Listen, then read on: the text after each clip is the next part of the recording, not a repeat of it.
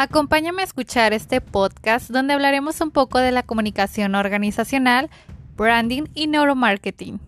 Comencemos.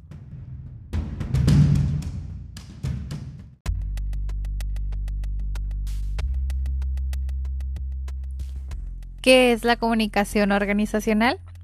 Bueno, la comunicación organizacional es uno de los pilares más importantes para garantizar un entendimiento claro de los objetivos de una organización y las estrategias para alcanzarlo, claro.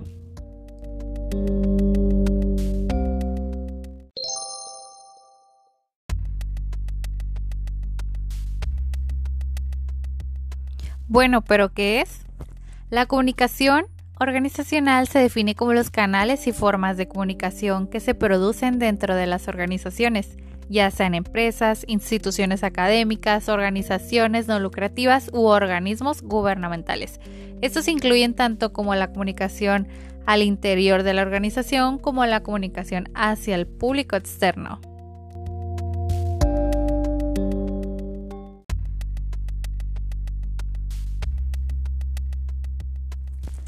A lo largo de los años se ha ido evolucionando la manera en que se comunica, al igual que los aspectos dentro de la comunicación organizacional. Vamos a mencionar algunos.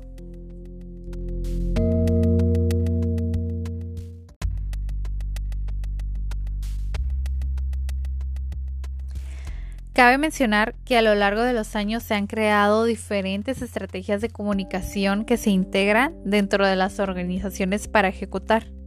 Por mencionar algunos ejemplos, algunos aspectos serían la creación de herramientas y programas de comunicación que incluyen relaciones con los medios y con la administración, investigación de mercados, comunicación interna, la creación de un valor intangible, publicidad en televisión, la creación de un DIRCOM. ¿Qué es el neuromarketing?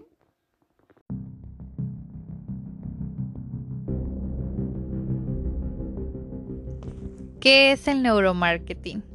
Es una disciplina que estudia y predice los comportamientos y reacciones generados ante las prácticas de la mercadotecnia. El tipo de información que nos aporta el neuromarketing nos sirve para conocer, comprender y predecir las reacciones y comportamientos de los consumidores a estímulos publicitarios o comunicaciones y tomar decisiones en base a ello. Los resultados obtenidos son aplicables a la publicidad.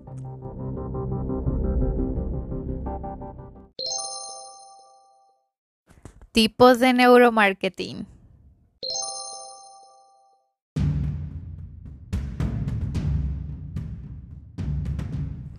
Neuromarketing kinestésico.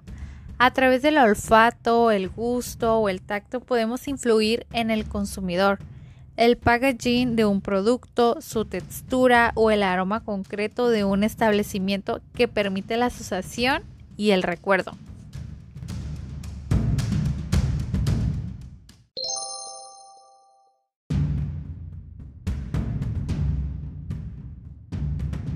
Neuromarketing visual son todas aquellas imágenes que recibe el consumidor y que crean un impacto en él y por lo tanto serán más fáciles de recordarlas.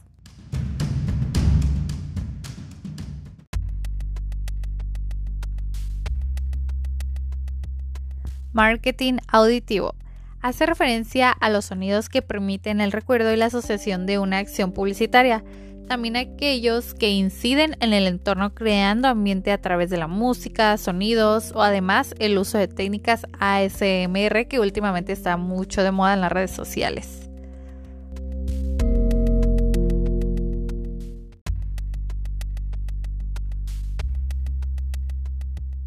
Pero ¿dónde podemos ver el neuromarketing? ¿Cómo lo identificamos? Uno de ellos podría ser la localización de los productos. Los productos básicos, por ejemplo, en un supermercado se encontrarán al fondo del establecimiento o colocar productos que necesitan salida o aquellos elevados coste a la altura de la vista. También aplica la psicología del color, utilizar determinados colores que influyen en el estado de ánimo y en la percepción del consumidor. En la fijación de precios, utilizar 0.99, 0.95, esa disminución de 1 a 5 céntimos proporciona una percepción de bajo costo. Esta práctica es muy habitual en la actualidad y la encontramos en la mayoría de los establecimientos y hace creer al consumidor que realmente hay una promoción considerable entre ambos productos.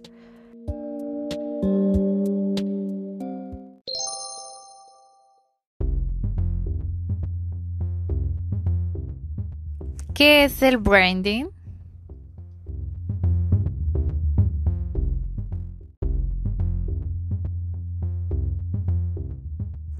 El branding son acciones alineadas al posicionamiento, propósito y valores de una marca. Su objetivo es despertar sensaciones y crear conexiones conscientes e inconscientes que serán cruciales para que el cliente elija su marca en el momento de decisión de compra. En otras palabras, el objetivo del branding es conquistar no solo la mente del consumidor, sino también su corazón. Es como cuando conoces una marca, una marca muy famosa podría ser Coca-Cola, este, alguna marca de comida, un restaurante, marca de ropa. Tan solo pensar en esa marca te hace recordar todo lo que implica lo que es. Te hace recordar las experiencias que has vivido con esa marca, qué es lo que representa para ti, incluso involucra sentimientos y hasta nostalgia. Además, estas prácticas promueven no solo el producto, sino también la creación de valor del mismo. Es más que solamente un producto, es quien es la marca en su esencia, es la creación de significado a través de símbolos.